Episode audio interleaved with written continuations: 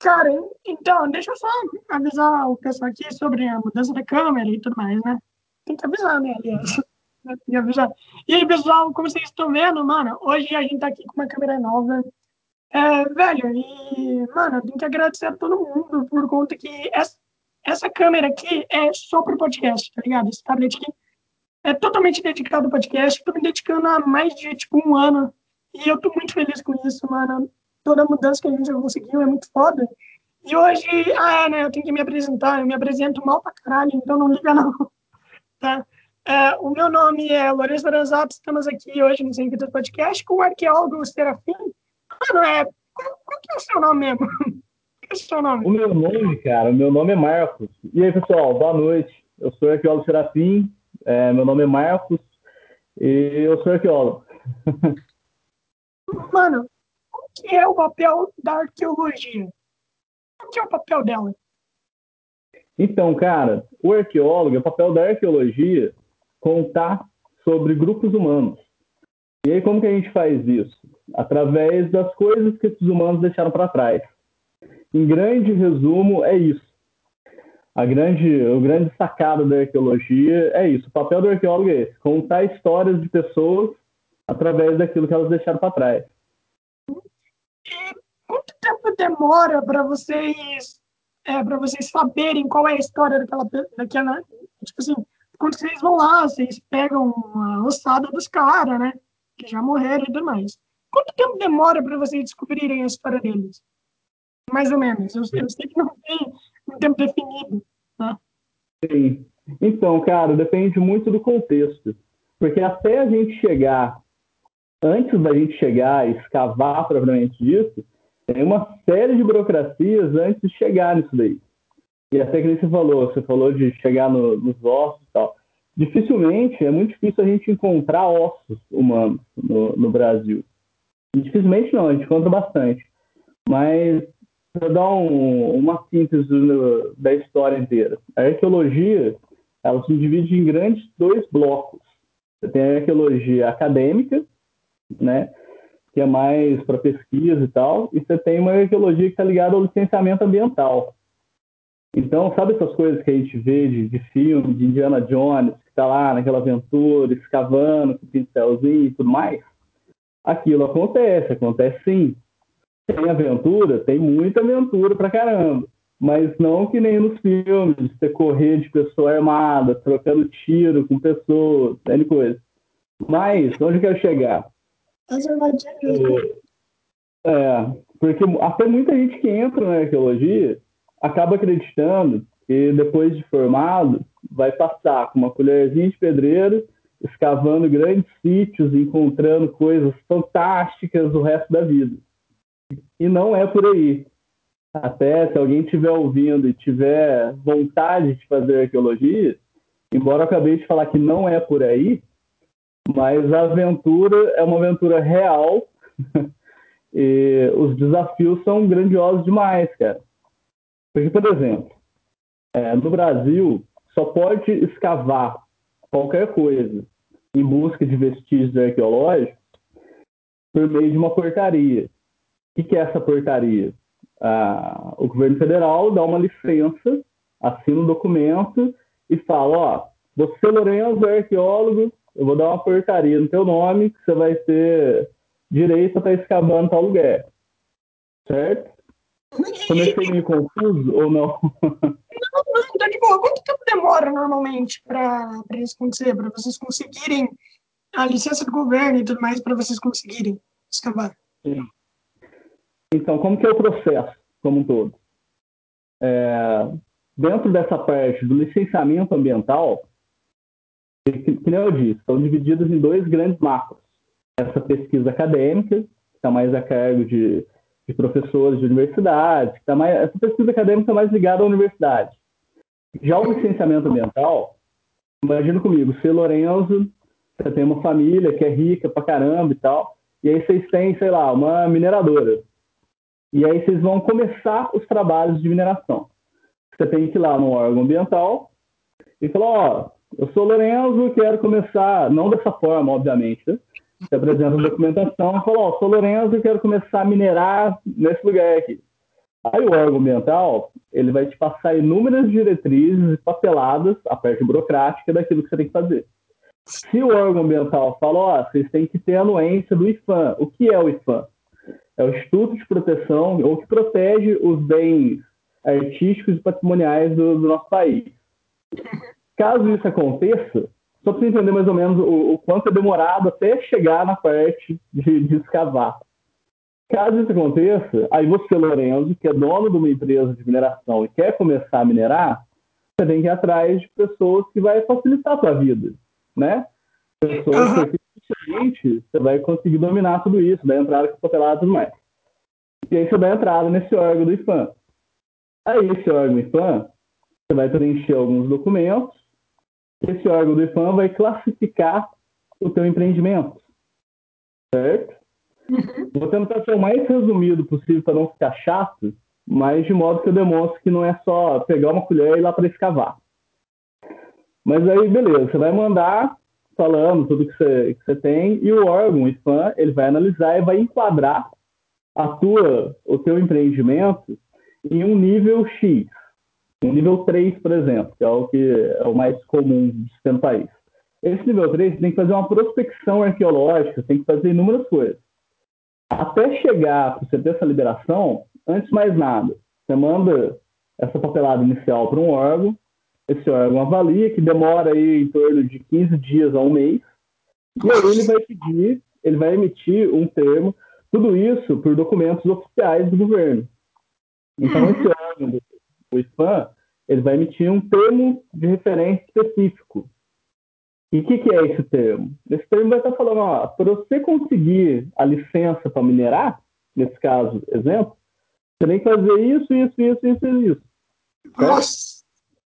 E aí, beleza. Para você cumprir essa primeira exigência, você tem que fazer um projeto. O projeto você tem que escrever, você tem que caracterizar, tem que falar o que, que tem de cultura no lugar, tem que falar o que, tem de coisas etnográficas no lugar, o que, tem de arqueológico, você tem que escrever o teu empreendimento inteiro, você tem que escrever a parte de arqueologia como um todo. E aí, beleza, você faz o projeto, você descreve a metodologia, como que você vai trabalhar, por que, que você vai trabalhar dessa forma em tal lugar. Um projeto que, sei lá, dá umas 50 páginas no mínimo. 50, 70 páginas no mínimo. Aí você manda esse projeto, cara. Manda esse projeto, e aí o órgão, o IFAM, ele vai demorar mais cerca de um mês, 45 dias para analisar. Caso ele concorde com tudo que você falou ali, falou, beleza, cara, o Lorenzo quer construir, contratou o Marcos para fazer um trabalho de arqueologia. Vamos ver se o Marcos tem uma capacidade técnica para estar desenvolvendo o projeto. Aí vai ler, vai analisar o meu currículo, vai analisar o currículo da equipe, vai analisar tudo. Esse processo demora mais uns 45 dias.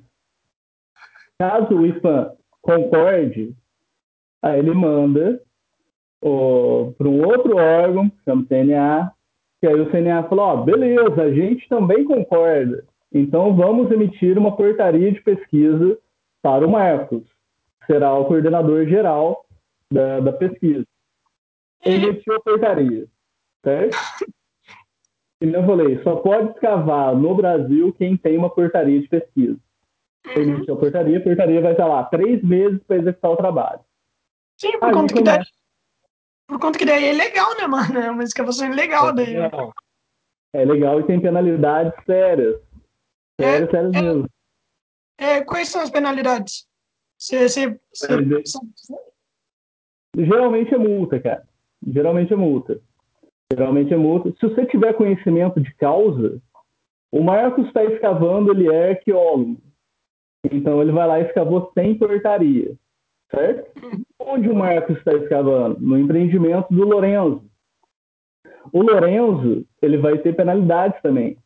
Eu, Marcos, talvez vai ser mais coisas, sanções burocráticas e tal, mas financeiro quem vai pagar é você, Lorenzo, que é o dono do empreendimento. Entendeu? Cara, deve ser muito frustrante quando, quando eles não aceitam o trabalho.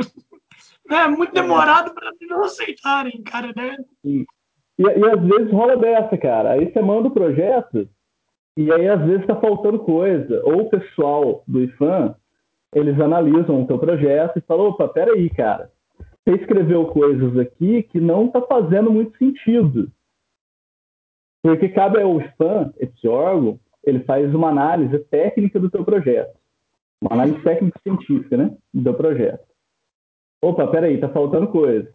Aí ele manda para você e fala, ó, você tem que fazer de forma diferente, tá faltando informação. Nessa falta de informação, já vai mais um, um mês, 45 dias, até ele reanalisar o projeto. Então, tudo isso antes de você chegar em campo, propriamente dito, para estar tá fazendo trabalho. Cara, e, mano, e, tipo assim, quando vocês concluem o trabalho, onde que vocês vão daí? Tipo, pergunto que vocês vendem os ossos? O que vocês fazem? Não, não. Toda coisa, coisa entre aspas, arqueológica, a venda de coisas arqueológicas aí é crime mais pesado ainda, cara. E aí são coisas que chegam da cadeia.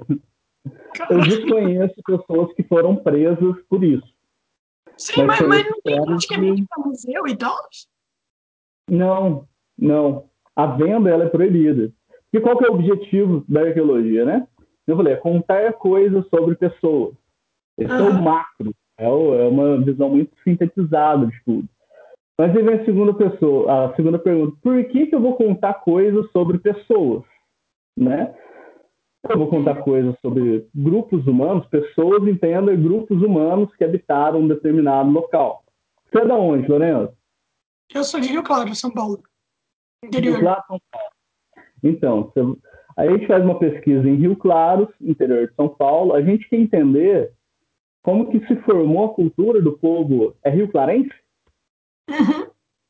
A gente quer entender sobre o, a população rio-clarense. Ah, mas por que, que isso tem importância? Levando isso ao extremo, pela mesma lógica de negar esse, esse entendimento de uma população, de um grupo, de nada adianta o Jesus Cristo, a Bíblia, ou qualquer outra história de reis, qualquer história que a gente sabe. A gente é feito da nossa cultura, né? Sem a cultura a gente não é nada. Se a gente nega e a gente deixa de estudar essas coisas, a gente vai continuar achando que o Brasil começou lá com os portugueses. Que o índio estava na rede deitado lá, papapá, chegou um navio, deu um espelho, o índio entregou o país inteiro. E aí se torna. Na escola, cara, eu vi muito isso. A escola, não sei hoje, né? Faz muito tempo que eu tô afastado da, da escola, embora eu tenha tido contato com crianças e tal. Mas na escola eu, eu tenho 32 anos. Na escola eu vi essa, eu tive essa visão de que o índio era preguiçoso e que o Brasil começa com a chegada dos portugueses. Gente, tem muita é, coisa. A escola vende meio que o índio é burro, sabe? A escola vende que o índio é burro, os portugueses foram espertos, negociaram um espelho com o índio. E aí, assim, tipo, tipo assim, o foda é que ninguém questiona, né? Ninguém questiona. Ninguém fala por que eles aceitaram E daí os caras venderam a terra por quê? Sabe? Ninguém questiona. Só que aí, bicho, aí você me perguntou, né? O, o que é feito com a coisa que é encontrada. Só fazer um parênteses de uns cinco minutinhos antes, até chegar nesse encontrado. Que eu disse para você, tem dois grandes nichos da, da arqueologia brasileira. Essa pesquisa acadêmica e o licenciamento ambiental, que é chamado de arqueologia de contrato todo esse rito burocrático que eu falei antes, ele está mais ligado ao licenciamento ambiental. A pesquisa acadêmica, ela tem que ter suas portarias de pesquisa para executando e tal. Só que na academia, você não vai... Eu sou professor universitário da Unesp de São Paulo. Eu não vou ser contratado para fazer o trabalho da mineradora do Lourenço, certo? Porque a mineradora do Lourenço, ele precisa de agilidade ele quer construir. Então, a pesquisa acadêmica, ela te permite gerar mais tempo de pesquisa, fazer com mais calma, fazer inúmeras outras coisas. Você tem uma discussão científica no meio disso, é um pouco diferente. No licenciamento, que eu estou falando que é esse rito, no qual eu me encontro hoje, aí você teve a portaria e você vai para campo. Ah, como que eu vou achar coisas no campo? Como que a gente acha coisas no campo, né? Imagino que você tem um, Eu já fiz trabalhos em, em áreas maiores que a cidade de Rio Claro, maiores que a cidade de Belo Horizonte. Então, como que é feito isso? você mapeia a área inteira, imagina, sei lá, o celular é a área inteira. Então, você vai distribuir pontos de prospecção em toda a área do empreendimento. Sei lá, a cada 100 metros, você faz um buraco, certo? 100 metros vai fazendo. Por quê? Você tem que ter uma amostragem probabilística do, do todo. Ou seja, a arqueologia também envolve estatística. E aí você vai em campo, tá? Como que a gente faz esse buraco? Ah, não. É um cara abrindo com essas bocas de lobo. A primeira parte é essa. Porque, beleza, você tem uma área, imagina, você tem uma área do tamanho de Rio Claro inteira. Onde vão estar as coisas arqueológicas? O que pode estar debaixo da terra? Você tem que procurar na área inteira. Mano, quanto tempo demora um trabalho? Por conta que, é? tipo, quanto tempo demora um trabalho, mais ou menos? Por conta que, mano, mano, pô, escavar a mão e achar alguma é. coisa. É, é, gigante. Aí depende do tamanho da área, né? Mas sei lá, é uma Tamara, esse trabalho que eu falei para você mesmo, que é uma área bem maior que a cidade de Belo Horizonte, que é gigante, a gente demorou, a gente fez umas três etapas, a gente deve ter demorado uns dois meses para terminar. São quatro frentes de trabalho. A gente deu umas paradas né, no meio. E aí, nessa de abrir com a boca de lobo, sabe o que é boca de lobo, né? Aquele cavador que você abaixa. Então, a metodologia mais usual nisso, você vai com a boca de lobo, sei lá, a malha, a distância, sei lá, vou abrir a cada 200 metros. Você está imaginando que você tem sítios arqueológicos numa área de pelo menos 200 metros. Ah, não, vou abrir a cada 50 metros. Você está deduzindo que você tem sítios arqueológicos até numa área de 50 metros. Certo? Ou está meio confuso? Não, não, eu tô, eu tô entendendo, tô entendendo. E aí, beleza, o cara vai lá, abrir o buraquinho, pá, até um metro de profundidade. E aí, nisso, a gente faz toda a análise do sedimento, ver se não tem nenhum vestígio arqueológico, nenhum indicativo. E concomitante a isso, a gente está andando, como a gente tem que andar, abrir um, abrir um ponto, abrir um ponto aqui, 50 metros, desceu outro, mais 50, desceu. Então a gente está caminhando na área inteira, certo? Então a gente faz toda essa análise de paisagem, a gente, no projeto que eu falei para você, a gente vai a campo, a gente tem todo o levantamento histórico, arqueológico, toda uma, uma parte, todo um estudo prévio antes de abrir o primeiro buraco. Antes de abrir o primeiro, a gente tem muito estudo antes de chegar nisso. E aí, beleza, abriu, não deu nada naquele buraco, não apareceu nenhum indício arqueológico, não deu nada. Próximo buraco, próximo buraco, próximo. E aí vai. Achou algum indício arqueológico. Você bateu lá, e aí muita gente tá, imagina que a arqueologia estuda pirâmides do Egito, estuda múmias, estuda Cara, a gente, a gente tá no Brasil.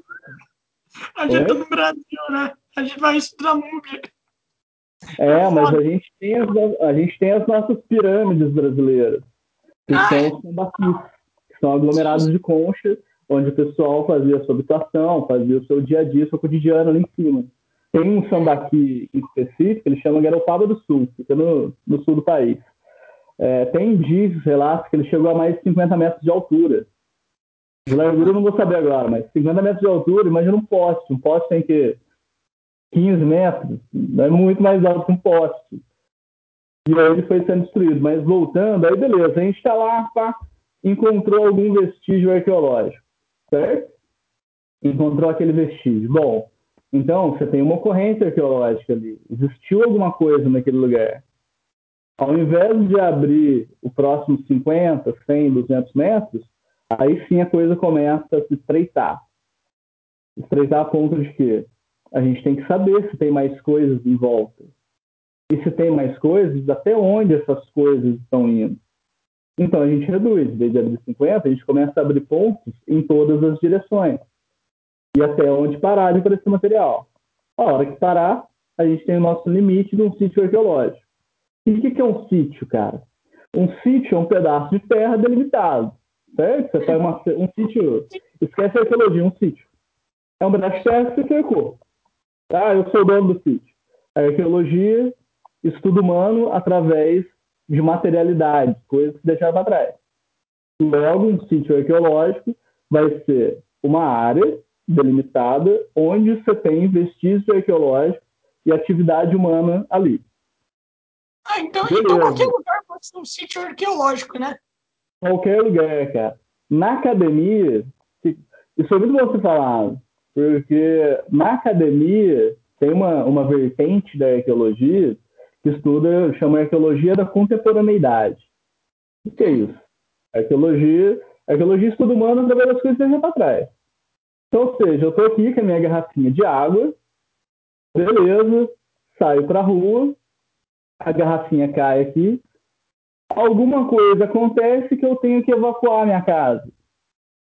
E aí eu saio, essa casa fica abandonada 20 anos aqui, e eu saí, minha mulher saiu e ficou. Dá para você fazer um estudo desse grupo humano que habitou aqui através da arqueologia. Sacou? Então, você vai estar fazendo, você vai estar fazendo arqueologia, que é a arqueologia de contemporaneidade. Tem, tem um estudo muito famoso, quando entra nisso, que é. Eu não vou me lembrar o nome da universidade, mas é uma universidade do, do Arizona. Eles fizeram estudos sobre o lixo de, de grupos de estudantes. Fizeram entrevistas com pessoas. E aí, Lourenço, você bebe? Ah, não, não bebo. Você fuma, Lourenço? Não, não bebo. O carinha do lado. Cara, você bebe? Não, não bebo. Você fuma? Não, não bebo. E foram fazer, não com bebida, né? Com bebida também foi uma das perguntas. Mas após inúmeras perguntas, foram analisar o lixo dessa rapaziada. O lixo dessa galera. Então, o que, que você fez? Você analisou materialidade, coisas produzidas pelo ser humano, e começou a analisar. O que encontraram? Encontraram diversas coisas de bebida, cigarro, inúmeras coisas que não condiziam com a entrevista. Então, ou seja, através da materialidade das coisas, você obtém informações que a escrita não te proporciona, que textos não te proporcionam, que até a própria palavra não te proporciona. Sacou? E aí, nesse pedaço, então, você tem um sítio arqueológico, achou tudo bonitinho, tá. Você escreve isso no projeto e manda para o órgão IFAM novamente. E aí, esse órgão IFAM vai falar, opa, peraí então, cara, antes do Lorenzo vir e estabelecer sua mineradora nesse lugar, vamos fazer o seguinte, vocês vão ter que fazer o resgate arqueológico desse sítio o que é o resgate? É resgatar as informações sobre o grupo que viveu por ali. E aí você tem que fazer um novo projeto de resgate, que aí volta toda aquela burocracia de novo, começa todo aquele tempo, aí emite uma nova portaria e você volta para campo. E aí sim começa a se aproximar um pouco desse lance de Indiana Jones, N coisa. Porque aí você já não vai mais com o buraco. O buraco você está procurando indicativos arqueológicos. Você já achou seu indicativo. Então agora é hora de resgatar o sítio. E aí o resgate é todo um resgate de debruçar noite e dia, procurando documentação, texto, tudo que foi produzido sobre aquele lugar, em biblioteca, acervo público, conversa com gente daqui para lá, essa parte do escritório, né, para estar tá resgatando. Em campo, aí você vai começar a fazer as suas unidades de escavação. E aí sim, você não vai abrir mais buracos, você vai abrir unidades de um por um, ou você vai abrir trincheiras. Depende de como o sítio está implantado. E aí sim, você tem que ter um controle milimétrico. Milimétrico não. Se for sítio pré-histórico, pré-colonial, aí você tem que ter controle milimétrico. Você tem que ter controle milimétrico mesmo de tudo que está saindo. Cor de terra de tudo. Cara, é... Hum. Eu vou fazer uma pergunta. Eu acho que todo mundo meio que sempre quis saber disso. As coisas das armadilhas, é real? As armadilhas que, tipo, como tem Indiana Jones, essa parada aí, é real? Realmente tem? Existem lugares com armadilha? Ah, ah, tipo armadilha de. Armadilha, tipo, é. você tá andando, putz, uma corda pegando meu pé, entendeu? Espinhos da pedra. Cara, essas coisas não. Mas acontece algumas coisas do nosso mundo real de, de tipo ser recebido por pessoas em determinado lugar e a rapaziada com, com arma na cintura, soltando cachorro pra cima. Essas pessoas podem ser apenas tipo ladrões, alguma coisa assim. Né? Também, também. Tem alguns amigos que estavam fazendo trabalho no, no Nordeste e eles estavam com tablet. Porque todas as informações, você está abrindo buraco lá, você tem que anotar, seja em papel, seja meio de qualquer coisa. E a moçada, eles estavam anotando no tablet. E aí foram surpreendidos por uma galera em campo e roubaram todo mundo. E aí perdeu os dados, perdeu tudo. Uhum. Agora, muita armadilha que a gente tem, que é a parte da, da aventura do, do negócio, é, a gente anda em lugares muito inóspitos. A gente anda em lugares que. Sério, cara, eu até converso de vez em quando com os meninos que eu trabalho, falo, cara, e se eu não estivesse trabalhando, eu jamais entraria nesse lugar. Mas jamais mesmo. E, tipo, pegar mato maior que a minha cabeça, pegar pirambeira, você vê cobra passando, você vê aranha, você vê diversas coisas, você vê buraco, você cai. O risco de quebrar uma perna é muito fácil, cara. O risco de ser picado por uma cascavel no meio do mato, sem ajuda, sem nada por perto, é gigante. O risco então, de cair num buraco é também é grande, né? Cair num buraco também é muito grande o risco. Demais, cara. Mano, e, tipo assim, como foi para você no começo? Você disse que você já passou por muitas situações horríveis e tudo mais. Não horríveis, né? É, é, se encontrar aranha grandona é uma situação horrível. Eu acho que, acho que ninguém quer passar por isso, né? eu acredito. Então, como foi para você no começo? No começo da arqueologia ou no começo é, dos no começo da arqueologia. o começo da arqueologia para mim, cara, foi o seguinte é até meio historinha, bonitinha, assim, mas, mas é o que me aconteceu. Eu tenho plena lembrança de ficar deitado no, no quintal em casa, quando eu era criança ainda, e ficar vendo avião passando. Eu sou de Poços de Caldas. E no quintal eu olhando, os aviões passavam. Eu sempre me perguntava, putz, como que esse avião foi construído, cara? E como que era antes do avião? Ah, tinha ônibus. E antes do ônibus? Ah, tinha o carro. E antes do carro? Sabe essas coisas, esses antes? Eu sempre fui muito de me perguntar sobre inúmeras coisas. E eu tive acesso a, a, a saber o que era arqueologia meio por alto na escola, como muita gente tem, né? Tendo história ali, que você, as pessoas falam de múmia, falam disso, daquilo outro. Só que, cara, até, até 2008, por aí, você não tinha graduações de arqueologia no país. Você teve durante um tempo, uh, na Estácio de Sá, uma cidade que tinha no Rio de Janeiro. E ele acabou esse curso, e fora isso, eram matérias de mestrado ou de doutorado. Você formava um curso e ia fazer isso daí.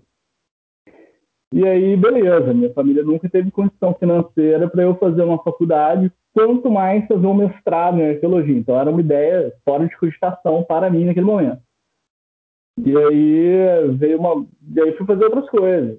Me formei em elétrica, Aí fui fazer psicologia, fiz teatro.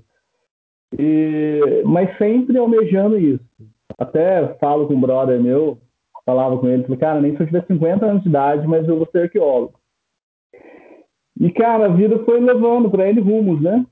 E, na psicologia, essas dúvidas sobre coisas, elas continuavam muito fortes. Dúvidas que eu não conseguia responder. Dúvidas sobre materialidade, sobre a psique humana, sobre N coisas.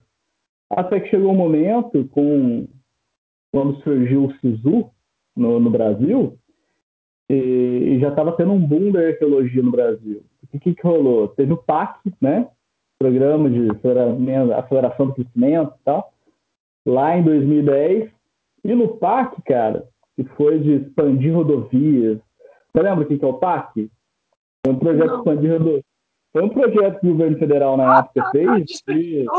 Sim, sim, eu me lembro. É, expandir rodovia, expandir empreendimentos no Brasil inteiro e tal. E nesse momento, o Brasil teve a necessidade de ter arqueólogos no Brasil formados, porque não se tinha arqueólogos formados no Brasil. Você tinha muito pouco, você tinha essa galera que tinha feito mestrado, doutorado e tal. Então você começa a fazer as graduações, começa a abrir graduações em universidades federais no país. Em 2012, aí eu resolvi sair da arqueologia, passei no, no vestibular para Sergipe e fui para lá estudar. Abandonei tudo e fui para lá tentar ser arqueólogo. Cara, e tipo assim, como é que, tipo assim, como é que seus pais viram isso, sabe? Por conta, tipo assim, tu largou as coisas para tentar ser arqueólogo. É uma coisinha escada, é. né, mano? É, como, como, como que eles viram isso? Cara, foi muito doido. Por quê? Como eu disse para você, minha família não tem grana. Sei lá, meu, meu pai deve ter estudado até a oitava série, quarta série. Meu pai é torneiro mecânico, minha mãe faz comida na escola, fazia, né, aposentar, fazia comida na escola e tal. E aí, o que que rolou? É, antes de eu entrar na arqueologia, É, eu trabalhei com inúmeras outras coisas, muita coisa mesmo. E aí, em Poços de Caldas tem uma multinacional que chama Alcoa. Alcoa Alumínio eles fazem alumínio. E aí eu fiz elétrica e fui trabalhar nessa, nessa empresa, na parte elétrica. Fui estagiar lá e comecei a trabalhar como, como eletricista. E essa Alcoa é uma empresa multinacional, bonita e tal. O meu pai, cara, o meu pai ficou feliz da vida. Imagina, um cara, torneiro mecânico, fez até a oitava série, construiu a casa. Graças a Deus a gente não passou necessidade. Eu nunca tive que ajudar financeiramente em casa. Então eu não posso falar que eu era pobre, pobre, pobre, pobre. Mas é, eu não passei necessidade, mas era pobre. Entende? Claro. E aí, beleza. Quando veio meu pai ver, cara, meu filho vai trabalhar na Alcoa. Eu saí de casa com o uniforme da empresa, ele feliz da vida e tal. Aí o primeiro baque foi, eu acabei elétrica e eu recebi uma proposta para trabalhar na CPFL, até Fornece Energia do Estado de São Paulo. E aí eu não topei, cara. Não topei porque eu falei pro meu pai, falei, meu pai e minha mãe, né? Falei assim, ó, não vou topar porque eu recebi uma proposta de trabalhar na parte técnica de um teatro. E eu vou trabalhar na parte técnica de um teatro e vou fazer psicologia. Cara, dava pra ver a tristeza no, no cara do meu pai. Meu pai é esse cara bruto. E aí, falou, como assim? Você não quer saber nada da vida, agora tá dando certo. Tipo, eu com 18 anos, um puto emprego legal, resolvo largar a mão. Aí demorou uns dois anos pra ele acostumar com a ideia. Eu tava independente, eu ganhava minha grana, pagava minha faculdade, fazia tudo. Quando ele acostumou com a ideia, cara, eu viro para eles e falo, ó, eu passei no, eu passei na, na Federal do Sergipe e estou querendo muito ir para lá. Vocês me ajudam? Porque não tem condição nenhuma de estar lá. E aí eu tinha feito uns cálculos na época. Eu falei, ó, eu vou precisar de pelo menos uns 400 reais por mês. Aí minha mãe chorou. Falei, não, vai, filho, beleza, beleza. Mas meu pai desacreditado, né? Pô, o moleque tá dando certo na vida quando vê desiste. Aí dá certo de novo, desiste de novo. E aí foi esse choque para ele, saca? De... E aí foi, foi vagas remanescentes que tiveram na universidade que eu fui. Então, do momento que eu fiquei sabendo que eu tinha entrado até eu pegar o voo e ir, foi tipo 20 dias. E aí foi nisso, cara. Foi muito rápido. Passei uns perrengues danados lá, porque eu não tinha grana. Imagina, viver com 400 reais no mês. E, e não é no período lá atrás, 2012, agora. Então pagava aluguel, água, luz, é, cerveja, coisas, vida social. Era tudo isso com 400 contos. Oh, mano, é, você acha que a arqueologia é muito valorizada no Brasil? Ou não? Ela é desvalorizada? É, valorizada. Valorizada. Não, não muito, cara. Ela é valorizada por poucos. E eu vejo o erro muito disso em uma parcela dos próprios arqueólogos. Por quê? Você imagina o México, México, Peru, o Egito, esse país todo, o PIB do país é muito pelo turismo arqueológico que tem nesse país. Né? Cara, você fala em Egito, todo mundo já, putz, tem pirâmide lá. Quando eu falo que eu sou arqueólogo, ela fala, nossa, e o Egito? Cara, eu nem sei o que rola no Egito. Minha preocupação é a arqueologia brasileira. Mas o que rola no país? Eu falo de uma parcela ser culpa dos arqueólogos, porque a gente acaba ficando dentro dos muros da universidade e muitas vezes a gente não, não faz isso que a gente está fazendo.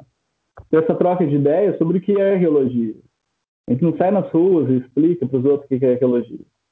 E aí, para aumentar tudo isso, a gente tem a gente tem um governo, independente de ser quem for no, no comando, né? Mas a gente tem um governo que em tempos atuais tem piorado cada vez mais na questão cultural, que não apoia medidas de cultura, que não tem esse incentivo para isso. E muito pelo contrário, ele coloca a própria arqueologia contra a sociedade. Ele fala que a arqueologia barra empreendimentos. E nem eu falei para você, é demorado o processo. Demora 30 dias para uma coisa, para outra, para outra, para outra. Enquanto isso, o empreendimento está parado. Só que, cara, se você não faz isso, eu falei no começo da conversa, se você não faz isso desde o começo lá de trás, a gente ia continuar achando que foi os portugueses que chegaram no Brasil e a gente não tinha nada antes dos portugueses, sabe? E se a gente destrói a cultura de um povo, a gente não é ninguém. A gente só é iPhone, a gente só é moedinha no bolso, a gente só é janela de ferro que está aí atrás de você. Sabe? Então, muitas vezes ela, ela não é valorizada por conta disso. Ela é valorizada por poucos. Ela é valorizada por pessoas, tipo você, que, que veio, me procurou, cara, tô um podcast, fala de arqueologia, tá? Pô, legal. Você vai numa escola? Ah, você é arqueólogo? Sou. Pô, que bacana. Mas para grande, para os grandes setores de empreendimento, de N coisas, não é de forma alguma. Você acha que tem muita gente que não sabe o que é arqueologia? Muita, cara. Muita gente é, não sabe do que realmente é arqueologia. Você fala que você é arqueólogo, muita gente, talvez você também não sabe, por isso que eu falo que é culpa dos arqueólogos. Muita gente fala, você escava dinossauro? Não, arqueólogo não escava dinossauro, sabe? Por quê? Na escola a gente acaba aprendendo isso, muitas vezes, né?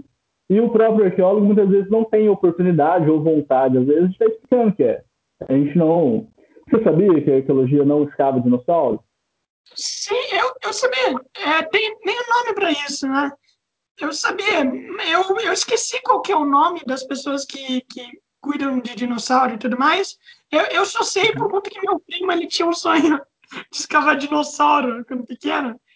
Então, daí uhum. ele estava pesquisando, ele ficava ocultando tudo mais. Eu só sei por isso, mas qual que é o nome mesmo que eu esqueci agora? Paleontólogo. É, paleontólogo, é. Ah, interessante, mano. Paleontólogo, cara, geralmente o paleontólogo, ou ele é um cara que formou em biologia e fez uma pós-graduação em paleontologia, ou um geólogo que fez a, a pós-graduação em, em paleonto, né? Grande parte dos, dos paleontólogos são isso. Mas arqueólogos não, não podem ser paleontólogos? Podem, podem sim. Só que o grande lance é o, o objetivo do estudo. A arqueologia estuda grupos humanos através do, da materialidade. O porquê que a gente não estuda os dinossauros? Deu 65 milhões de anos atrás, pá, caiu um meteoro, aquela história conhecida, os dinossauros foram extintos, certo?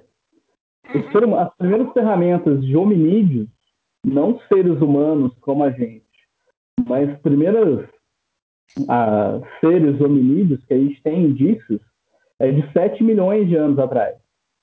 Então, ou seja, dinossauros 65 milhões, hominídeos 7 milhões. Então, o objetivo da arqueologia é estudar grupos humanos. 65 milhões, o ser humano não estava aqui, nos 65 milhões. Então a gente começa a estudar a partir desses 7 milhões para cá. Até os dias atuais. Não, não teve nenhum humano que conviveu com os dinossauros? Não. Não, não. é que muita gente acha que sim, que pô, encontraram ossos de humanos que viviam com dinossauros. Eu, eu não, sei, eu não sei, acho que não. É uma, é uma confusão, cara, porque a gente teve um período de megafauna, que são animais gigantescos e tal. E aí, por isso, gera uma confusão dessa. Você chegou a ver, cara, o moço de animal de, de megafauna?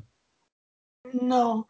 Você tem os, os tatus mesmo, tatu, sabe tatu? Esse que faz buraquinho e tal? Tem ossos de tatus que é o tamanho de um fusca. E a gente tem... Eu até... Eu não sei se eu tenho aqui ou não tenho. Mas a gente tinha tigre dente de sabre, inclusive no Brasil, com as presas que é tipo uns uns 15 centímetros. A presa bicho. Imagina, o tamanho da garrafinha aqui, ó. Duas presas aqui. E a gente teve mamute, mastodonte, N, N animais de grande porte, mas dinossauros não. Por conta disso. Estava lá atrás. É um período muito longo até a gente chegar a começar a fabricar ferramentas. Esse, inclusive esse fóssil de esse osso de 7 milhões, ele é até um pouco meio controverso, porque tem uma moçada que diz que é, que é de gorila. Mas. Porque é ciência, né, cara? E tem uma galera que fala: não, isso daí não é humano, não, cara, isso daí é, é de gorila. Só que a maior parte da sociedade científica apoia que é um, um, um crânio de, de um ser hominídeo. E tem a luz, também, a famosa Lucy. Já ouviu a musiquinha Lucy and the Sky do, dos Beatles também? Lucy and the Sky. Aquela música, ela, ela chama Lucy porque, quer dizer, não lembro se é o contrário. Enfim, a gente tem a Lucy, que é o, é o mais famoso né, do, do mundo, que é um, que é um rosto também de um australopithecus de 3,5 milhões de anos. Então, ou seja, a gente não estuda dinossauro por conta disso.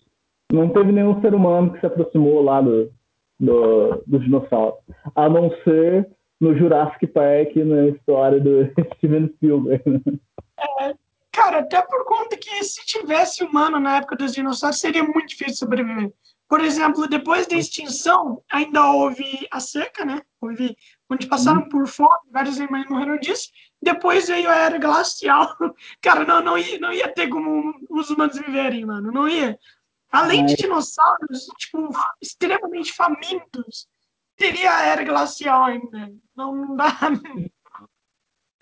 Só que a gente teve um período desse também, cara, 11 mil anos atrás, que teve um congelamento brutal também. E, que nem eu falei pra você, imagina, você tá de boa indo pra casa, pra casa não, tá no meio do mato acampando. Quando ele chega um, um, um tigre, a gente sabe que com as garras desse tamanho, um tatu passando pelo lado também no Fusca, esses animais gigantes. Isso também estava acontecendo no Brasil. E os caras, os caras tinham que se armar para brigar contra os bichos. Né? Você tá ali, pá, tá vindo um animal desse tamanho pro teu lado. Você tem que se armar para fazer isso. Ou seja, mais, mais uma grande prova de que os índios não eram preguiçosos. Se eles fossem preguiçosos, eles teriam pisoteado no chão um animal desse grande porte.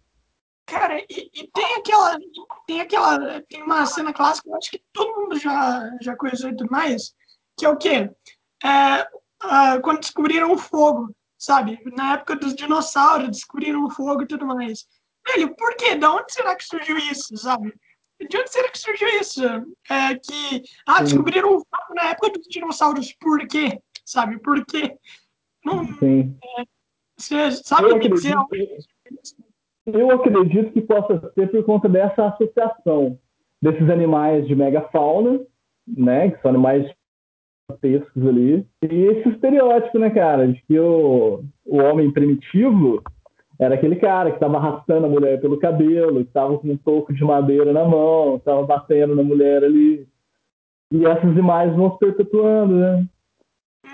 Uhum. os esqueletos de macaco são meio similares aos dos humanos? Ou não? São bem similares, cara. São bem similares. Uhum. E, e aí tem uma outra área da ecologia também. Ou não? Não, não. Para quem é leigo, sim. Dá para se confundir tranquilo. Você pega o som de um orangotango, de um, um chimpanzé, dá para quem é leigo, sim. Só que aí até nisso, cara, né? Arqueologia, uma, a arqueologia tem diversas áreas de, de conhecimento, né? Uma das áreas, que é a bioarqueologia ou antropologia forense, tem inúmeras nomenclaturas, que é responsável por isso. É uma moçada que está estudando ossos. Tem até um cara muito famoso, que é um evolucionista, ele chama Walter Neves. Ele estuda a evolução dos primatas e a evolução humana. É um cara bom, assim. enfim, a moçada tá aí para isso, para pegar um, um, pedacinho de osso, sei lá, pega um pedacinho de osso tamanho dessa caneta e saber de que animal é, se é de ser humano, como que ele morreu, se dá para saber que parte que é e tal. Então são, são áreas bem específicas assim. É como se fosse um médico, cara. Você tem o clínico geral, né? Vai lá, faz o geralzão de tudo. E aí você tá com uma dor no, no pâncreas nem sei onde fica o pâncreas. Mas está no pâncreas. Ou no fígado, vamos para o fígado que não é fácil. Aí você tem que mandar o, o paciente para um médico que entende de fígado. E aí o médico do fígado vai fazer análise da fazendo coisa. A mesma coisa com a arqueologia. Se você está escavando um sítio, você começa a achar ossos, você tem que chamar um bioarqueólogo para compreender melhor aquilo lá. Mano, vamos dizer que eu quero ser arqueólogo, né? Eu preciso fazer curso, né? Obviamente, faculdade e tudo mais. Quanto tempo de faculdade que é? Para se tornar... Quatro anos, cara. Quatro anos? Quatro anos. Ah, é. mano, e, e tipo assim, quando você entrou na faculdade de arqueologia, foi complicado para você? Foi um pouco. Um pouco. Para mim, nem tanto, cara, porque eu já estava vindo de outra graduação, então eu já estava um pouco mais velho, já estava com o quê? É, 2012, 10 anos atrás, eu estava com uns 23 anos, assim. Então eu já, tava, já tinha passado por uma outra graduação, já tinha trabalhado tal. Mas, de, forma, qualquer universidade, você chegou a fazer faculdade? Não, eu, eu vou fazer faculdade de psicologia, é que a pandemia ferrou demais, né, mano? A pandemia oh, ferrou demais. Eu ia começar a faculdade, mas daí veio a pandemia. Putz, cara. Então, Foda. É, é mas, é, mas é um universo diferente. Pra qualquer independente de arqueologia, é um universo diferente, que é tudo novo, né, cara? Uhum. E especificamente na arqueologia, pra mim foi uma doideira. De... Porque eu imaginava um pouco disso, que teria muita matéria de história, que teria. A gente tem uma disciplina de história no, no curso de arqueologia. Que teria. Eu, eu pensava nisso, putz, eu não gosto de decorar coisas, aí eu vou fazer de arqueologia vou ter que decorar as coisas de história. Só que não, são disciplinas voltadas para a arqueologia, para o conhecimento técnico de arqueologia, conhecimento científico. Isso foi muito, mas foi muito genial, cara. E eu tive uma sorte, uma sorte, uma oportunidade muito boa, que no primeiro período eu já, já comecei a ter contato com laboratório, já fui escavar logo no primeiro período com, com um professor genial, assim. Então eu me apaixonei logo de cara, sabe? É, vocês fazem aulas práticas também? Sim, nem, nem todos os cursos. Hoje no Brasil a gente tem que ser, acho que abril do Rio de Janeiro, então a gente está com 15 cursos de arqueologia. 15 cursos de arqueologia, e na UFMG tem um que é antropologia, com ênfase em arqueologia, e no Rio Grande do Sul também. Mas onde eu me formei, que é em Sergipe, a gente tem duas disciplinas de matéria prática. Cara. Todos têm as disciplinas práticas, né? Prática uhum. de, de, campo, né? Porque prática em laboratórios todos têm. Mas prática de campo, dia campo, escavar, eu acredito que não são todos que têm. Mano, é, a gente tá ficando aqui com quase uma hora, então a gente vai encerrar, mas eu tenho uma última pergunta. Primeiramente, mano, essa conversa passou super rápida. Nossa, cara, eu, eu nem vi passando. Essa conversa passou mega rápida, mano. Parece que a gente começou faz tipo uns 20 minutos, mas já tá com quase uma hora. Eu acho que eu falei demais. Né? Não, não é isso. A pergunta é que a conversa tá boa. Quando a pessoa não vê o horário, significa que eu tô fazendo um bom trabalho. não, a conversa foi tão boa, a pessoa não viu nada, significa que eu tô fazendo um ótimo trabalho. E, é, mano. Legal. E, mano, a pergunta é: como é que tá na pandemia pra você? Como é que tá a arqueologia na pandemia? Como é que tá sendo? Ela tá funcionando. Tá funcionando, só que eu não. Sei lá como que pensa cada um, né? Mas para mim eu vejo, eu fico muito tenso, cara. Mas tenso mesmo. Porque o que, que rola? Eu trabalho numa empresa, é, muita gente no Brasil trabalha por contrato. Tá sendo um contrato, vai lá, executa o trabalho e volta. É grande parte. Eu trabalho numa empresa de, licenciamento ambiental, então sei lá, tô lá, tem um campo para fazer no norte de Minas, um mês no norte de Minas, aí volta. Fica no escritório, ah, tem 15 dias para fazer em Ouro Preto, volta, fica rodando constantemente. E isso me gera uma preocupação gigante, saca? Muitos empreendimentos, eles pedem que você faça o teste antes e tal. Só que eu moro com a minha mulher também, toda vez que eu volto eu fico meio, putz, e aí, né? Mas, infelizmente, infelizmente não, né? Felizmente também, tenho que trabalhar, né? trabalho é uma coisa que eu amo fazer, mas é tenso. Mas é tenso. Tomando E, cara, no mato, infelizmente, não dá, cara. Imagina você subir uma serra gigante no meio do mato, cortando o mato com facão, desviando de cobra, pulando barranco, esse outro. Não dá para usar máscara full time ali. Então, quando estou em atividade de campo, não dá para usar mas sempre com álcool em gel, porque para no carro, passa para tudo quanto é lado, chega nos hotéis, passa para tudo quanto é lado. É ligar, pedir comida, chega. E vocês fazem grupos, né, e tudo mais, as escavações e tal, e daí a equipe está reduzida daí? Então, como eu falei para você, nesse trabalho, antes de chegar na escavação, é, não são tantos profissionais. tipo, você divide por frente de trabalho, né? Se é um trabalho enorme, gigante, sei lá, você põe quatro frentes de trabalho. O que, que vai ser uma frente de trabalho? Um arqueólogo e um auxiliar que vai junto para estar auxiliando a abrir os buracos. Então vai um para um canto, o outro vai canto, o outro vai canto. Geralmente, é difícil pegar trabalhos muito extensos, muito grandes. Então vai duas frentes de trabalho, três frentes, sabe? Então vai quatro pessoas. Mano, a gente já vem saber que é, primeiramente, cara, muito obrigado por ter aceito. Foi, foi incrível. A arqueologia é uma coisa que eu, que eu me interesso. Eu, eu já me interessava com essa coisa, eu sempre quis perguntar as coisas. E você quer divulgar alguma coisa?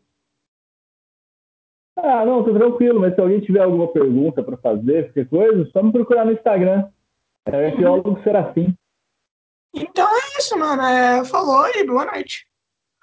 Boa, cara, brigadão. E qualquer dúvida que tiver, que, que não couber aqui, me manda e vamos mantendo esse contato também. Claro, mano. É, falou aí. Boa noite. Valeu.